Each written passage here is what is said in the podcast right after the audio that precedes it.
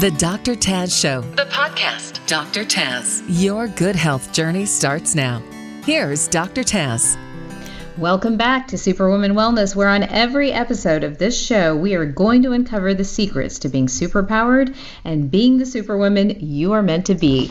Joining me today is a treat. I have followed this gentleman's work for a while as I've evolved into this career, but I have with me today Dr. Alan Christianson. Dr. Christianson is a naturopathic endocrinologist who focuses on thyroid function, adrenal health, and metabolism, our favorite word. He has been actively practicing in Scottsdale since 1996 and is the founding physician behind his integrative health practice. He's a New York Times bestselling author whose books include the latest, The Metabolism Reset Diet, just out this February, The Adrenal Reset Diet, and The Complete Idiot's Guide to Thyroid Disease.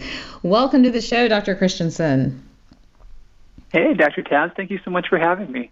Well, we're thrilled to have you. And before we jump into the meat of our metabolism, which we all are hoping that you have the magic for, tell us a little bit about how you landed in this field and in the world of naturopathic medicine. Maybe just give us a little sense of, of your journey, and then we'll jump right into to some questions here. Oh, for sure. Yeah you know, my my earliest interests were far, quite far from all this. It was actually astrophysics. was my my oh, first wow. big love. But, so you're not. So you're definitely not smart. anyhow. So. well, and that was that was as a kid. I just was really bookish, and you know, this is like just after the Apollo mission stuff, and yes. a lot a lot of fancy ideas were floating around. but I was not a healthy kid. I had seizures and complications from cerebral palsy, and you know, I was never knew anything different, so I was content enough until about adolescence. And it took me about that long to realize that, you know, how the rest of the world viewed me actually mattered. I was pretty rough, you know, locked up in my own thoughts. But yeah, by then it was pretty apparent that I was I was a really fat kid, and that wasn't common then. We didn't see much of that in the 70s, and I I just couldn't do physical things. Um, huh. And the frustration pushed me to hit a different section of the library and you know start grabbing some of the health books back when. And wow. there weren't many, but yeah, you know Adelle Davis had a few titles out, but it was pretty few and far between. But it was a, a powerful thing, you know, just trying to sort through some ideas and then integrating them and seeing that some could work for me, some could not, and taking it slow and iterating. And you know, after uh, getting some rhythm going, it, it just changed my life and you know overcoming some symptoms and issues and getting fit again. And then the conviction the realization that you know how profound and how wonderful this changed me this health information and how it was stuff that I've found but wasn't so much given to me by the professional. So yeah it drove me to want to pursue medicine. And I understood how important lifestyle was because that was what did it for me. I was given medications for my seizures and you know, I had a lot of side effects from those, but I, I was really left realizing that lifestyle was the big thing. So I learned about the naturopathic profession and how, you know, I could be a full-on doctor and do all the sides of technology that I loved, but really deliver that with the understanding of lifestyle. So that was a perfect fit. And amazing. then in my training That's residency, amazing. what's yeah. that? No, just amazing story. It's so funny. I'm laughing. It's funny how so many of us get into this because of our own personal journeys. Oh, that happens a lot you know, wounded healers. And, yes, very but, much. Yeah, so. and during and then during residency, there was such a gulf in the case of thyroid disease. You know, back then, normal TSH scores were as high as 12. so oh my gosh! The conventional world was missing a lot. Yeah, and then the, it was the Wild West and the alternative side. So I felt that people that had these hormone issues, you know, for me, lifestyle changed everything, but for them, it could, but only if they had reasonable amounts of these regulating hormones first. So that's just what I really connected with. Fantastic. Well, what a story. And, you know, I know that that has motivated you probably to help, I don't know how many thousands of people at this point. But talk to us about the metabolism reset diet. You know, who is this diet really for? How is it different than what's already out there? Give us a little sense of, of your take on these slowing metabolisms, and especially for many women, I know they struggle. I, a day doesn't go by in practice when I have somebody who's not so frustrated with their weight and their metabolism and really searching for answers. Yeah, and this has been the perennial concern amongst my, my readers, my patients. Um, here's another nerdy reference. Uh, you ever play with a Rubik's cube and you get like a couple of colors where you yes. want, but if you try yeah. to push the last one in place and everything else gets goofed up, right? Yeah. so I think many feel that they have tools by which they could change their weight, but they know that if they do those things, if they restrict enough, that they're going to be miserable and they're going to be tired and hungry. You know, or they probably feel like they have tools in which they can eat in ways that allow them to feel well, you know, good foods, you know, be less stringent about total amount. But if they do that and they have energy and manage their appetite, then their weight may not go where they want. So it's almost like these three pieces about appetite, energy, and weight, to where you know, or, or the other thing about time and money. You know, you could work all the time and have money, but have no time to spend on it, or vice versa. But, right. but yeah, those three pieces, people feel like they could get two out of the three, but not three out of the three. And the message is that when your body's healthy, you should get three out of the three. And it's not a matter of pushing harder, it's a matter of your body being able to regulate those three things to where they line up, to where you can be at a good weight and have good energy and not have this crazy out of control appetite to be there. So, what is the best way to balance those things, and what, you know, what what is sort of the process, or how do you find that? What what is it that people are doing wrong, essentially, or how do we reset our metabolism? Well, so there's a couple of facets to metabolism, and in most cases, people think about it being fast or slow, and that's that's relevant. But I think the big variable is how flexible it is. And what I mean by that is back to those three variables. So a flexible metabolism means that your food intake, you know, it's never going to be precisely meeting your daily needs anyway. It never can. It's not possible. But if your metabolism is flexible, you have room. You know, if you're a little bit over, you don't have to put on pounds and pounds overnight. And if you're a little bit under, you don't have to be exhausted. Mm-hmm. You know, a, a pound of body fat could yield enough energy to keep the average person going for a couple of days. So it's oh, never that we lack the fuel, it's that we just lack the ability to use it in an effective way. And that's what a flexible metabolism is. Your body can go a little over, a little under. And of course, anyone, even with a flexible metabolism, could, uh, you know, just go crazy over and gain or just starve and not feel good. That's always possible. But just how much leeway is there? And many people have described it like they're walking on a tightrope, to where if they get a tiny bit too much, bad things happen, and a tiny bit too less, and they feel awful. So, yeah, so a healthy metabolism gives you flexibility and leeway on variances in food intake. So, how do we? Okay, so this is one thing that I've noticed, and it's so hard for everybody to understand and wrap their head around, but we have way more storage than we typically expend. So, how on a mm-hmm. the daily rhythm of life, what are things that people can do? First of all, let's even just talk about signs and symptoms that your metabolism may be slowing down. What do you typically tell? I know what I say, but what do you typically tell your patients to identify as signs that their metabolism is slowing down? Things that they could look at. Yeah, so subjectively, just those three big experiences about energy, weight, and appetite. If they're not syncing up automatically, something's off that way. Uh, a simple measurement is height to waist ratio. So mm-hmm. circumference around the belly button when your when your tummy's totally relaxed versus height. And the closer that is to half, the more likely it is that there's a compromise with metabolism when you've got a healthy one, your height to weight ratio, your, your, your belly circumference is less than half of your height. So that's a great little tool. So you're aiming for, is there an ideal uh, of where that ratio should be? So, guys, he's saying that the you take your height, maybe in inches, and compare it to your waist circumference in inches, and you want to be under half. And if you're approaching half, meaning your uh, the your waist circumference or those inches are approaching half of what your height is, you're in trouble. Is there an idea? I know all my perfectionists out there. I can see you guys. So is there somebody out there? is there somewhere where they should strive to be? Is like because I'm going to get these emails. Is a quarter better? Is a third better? What's ideal? If if you're trying to do this ratio? It's a really good question. So, you know, uh, illustrative point, if a gal was five feet tall, she's what, 60 inches. So, yeah, that half would be 30 inches around the belly button. So, ideal, and you're right, half is a warning level, and above half is more significant. But probably ideal is between about 0.4 to 0.45. So, a little more math. I, I wish it was an easy one like a quarter or a third, but, you know, 0.4, 0.45 but but yeah, half is an easy thing to look at, and if you've got some leeway between where you are and a half, you're probably in good shape. if you really want to do the math, you can take the inches of the waist and divide that by the height, and yeah, 0.4 to 0.45 is the, is the ultimate sweet spot. 0.4 to 0.45. You guys got that? I hope you're taking notes. So 0.4 to 0.45. And, uh, you know, for that math, literally do it quickly. Get your height in inches, get your weight, waist circumference in inch, inches. Aim for about yeah, uh, 0.4 to 0.5. Under 0.5 is where you should be. Okay, you talk about being over fat. Uh, being more of a health risk than being overweight. Let's talk about that for just a moment. Yeah. You know, Tell I was just at a medical conference yeah. a few weeks. Yeah. I was just at a medical conference a few weeks ago, and there was a a lot of people who were you know bodybuilders, and per body mass index, their height to weight ratio, they would have not gotten healthy discounts. But they're probably like you know seven eight percent body fat, but they're my height and 250 pounds.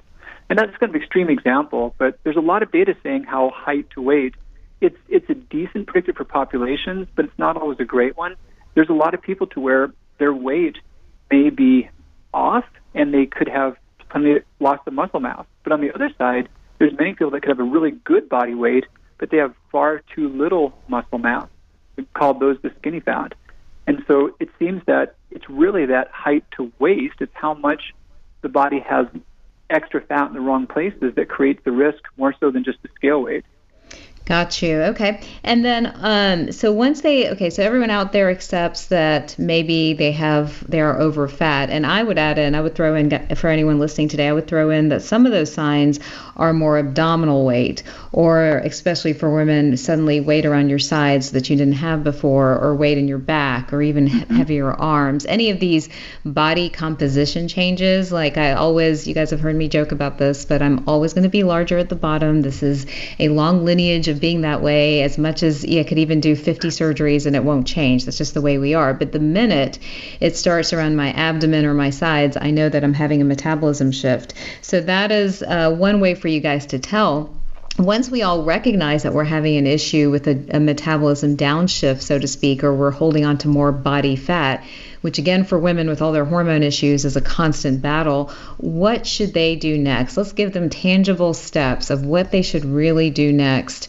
in terms of maybe assessing it and practical tips that they could use to, to go ahead and, and really wrangle with this whole thing. Yeah, so in terms of assessing it, let me throw one more thing out that's especially important to women. So, this book, I could have talked about all this as being a solution for fatty liver, but many have not heard about that or thought about it. And it turns out that it's more common than people think, but also it's on a really big continuum. And many that don't have it at a formal sense are, you know, heading towards it or at risk for it.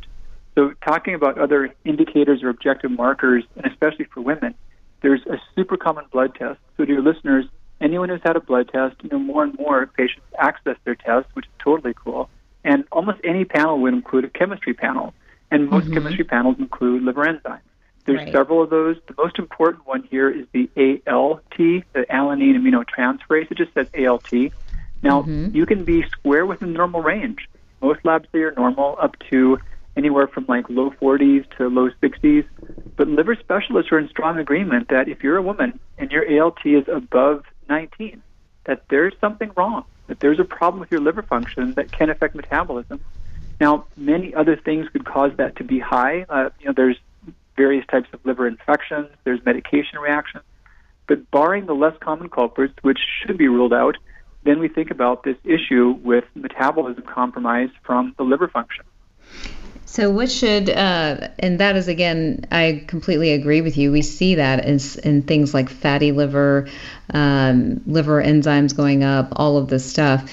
Uh, talk to us a little bit about, you know, what we should do. And I, and again, I get and and I, I, guess this is a question that I have quite honestly. So, so we have the soft signs that our metabolism is shifting that we, you and I just talked about with um, height to waist circumference ratios, uh, looking maybe for areas where your body is now depositing fat, and then now looking at your liver enzymes. Uh, there's that there's that soft beginning, so to speak, and then there are the people who are pretty pretty advanced, and they've got significant, mm-hmm. you know, abdominal fat. They've got significant fatty liver. Those liver enzymes are off the chain. They're not at 19. They're in the 40s and 50s and things yeah. like that you know so for the entire spectrum you know of people really trying to understand how to reset their metabolism you know what should they do first what should they do second and does it sort of vary depending on as you're saying how much over fat you might have um, let's talk through that a little bit yeah so the solution that i propose is a 28 day reset process and there are those that have a fair amount of of weight apart from the most dangerous weight they wish to lose that may repeat that. So weight can build up around the, the subcutaneous, like under the skin, like you talked about, bottom and thighs. Uh, weight can build up around the organs, that's the visceral fat. And then weight can also build up inside the organ. And it turns out that's the most dangerous. There's even a few more levels of how that plays out in the liver. But with the reset diet, the most toxic fat in the organs that can come down pretty dramatically.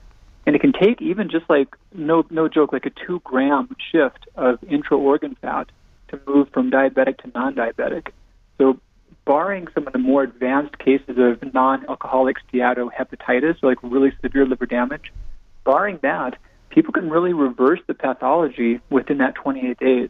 Now, if someone someone has you know 100 pounds they wish to lose, they actually can become metabolically healthy in 28 days but they may say, yeah, I want to go further. And in those cases, we outline some processes by which you can take some time off and repeat up to four of those reset cycles per year. And so some might do, you know, four total and have a, a big change in overall body weight, and then do one per year for maintenance. But that's the exciting part is the part that's causing the real symptoms and the issues that can change in like a month. So, so again, so did I just hear you right? Did you just say you can lose up to 100 pounds in 28 days? No, that's no. Thank you. That's not at all what I intended to say. No. So, okay, gotcha. No, I just wanted to clarify days, that. Okay. In 28 days, yeah, with, without chopping up a couple legs, that wouldn't happen. So no, in 28 days, that's too drastic, guys. Drop, Don't do that. drop a couple.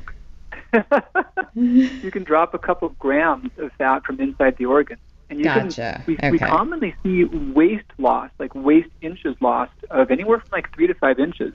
So you can move into a state to where you're no longer metabolically compromised. You don't have fatty liver, you're not pre-diabetic, and that's when you've got a better metabolism. So after that shift occurs, then people find they can eat reasonably healthy and eat more intuitively and have it work out well for them. But I was saying about those that have large amounts of weight they wish to lose, even though they can become metabolically healthy in 28 days, some may wish to have larger amounts of weight loss. And in those cases, they do well to repeat that process up to four times per year. So, you know, 28 day reset process, say once each quarter, and perhaps within one to one to two years, we can see large amounts of weight loss. Most wow. people that are thinking about 10, 20, 30 pounds, they'll do one or two cycles and be where they want to be, and then have an easier time staying there. Well, everyone definitely needs the book for specific direction, but give us the essentials of this 28 day reset. Really, what are the four or five principles in it that are making such a big difference in losing this organ fat or this over fat?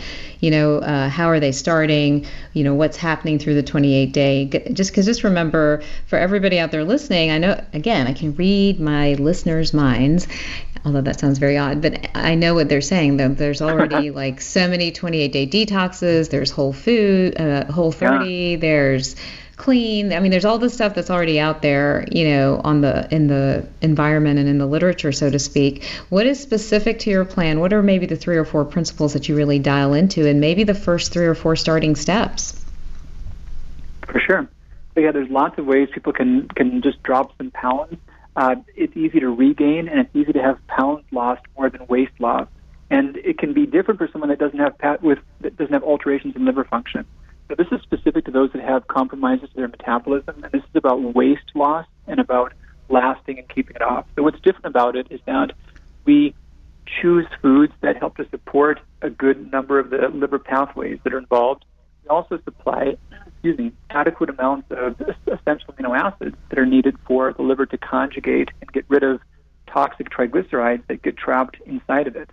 Uh, we also do a process of meal replacement, and it mm-hmm. turns out that the fewer the fewer times your liver has to process large amounts of food, the better chance it has for repairing itself.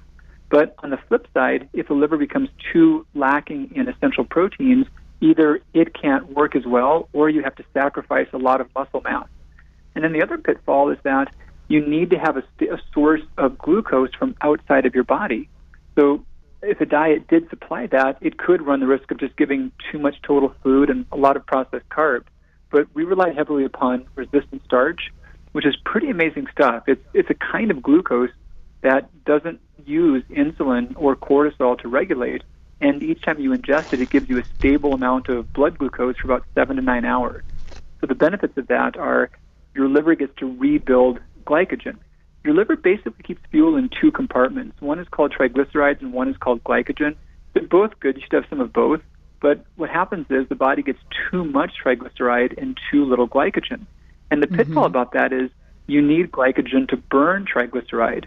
So the goal is to break down some of the toxic triglycerides by helping the liver do it via other mechanisms while we're, we're rebuilding the glycogen so in the future the liver can do a better job burning fat. So, what is the best way to help with glycogen buildup and triglyceride breakdown? I've always learned fiber, you know, using fiber for some of this stuff, but it sounds like you're saying no, it may be more using amino acids. Well, so for conjugating triglycerides, amino acids are important. For rebuilding glycogen, then yeah, you need glucose, but you need glucose in a way that's just steady in your blood and not a lot of ups and downs. And this is funny. I think people have really wrapped their heads around the fact that blood cholesterol is not as simple as eating foods that have cholesterol. You know, a lot of foods that have cholesterol don't raise cholesterol, and some foods that don't have cholesterol do, so, so they're not that tied in. But people haven't yet wrapped the nuances of blood glucose. So we've often thought that everyone gets that you want stable blood sugar, but people have thought that therefore you want to just eliminate foods that become glucose. You just cut out carbohydrates. But the pitfall right. with that is glucose is non-negotiable, you know, and so if you're not getting something you can use from your diet, then you use muscle tissue to make into glucose.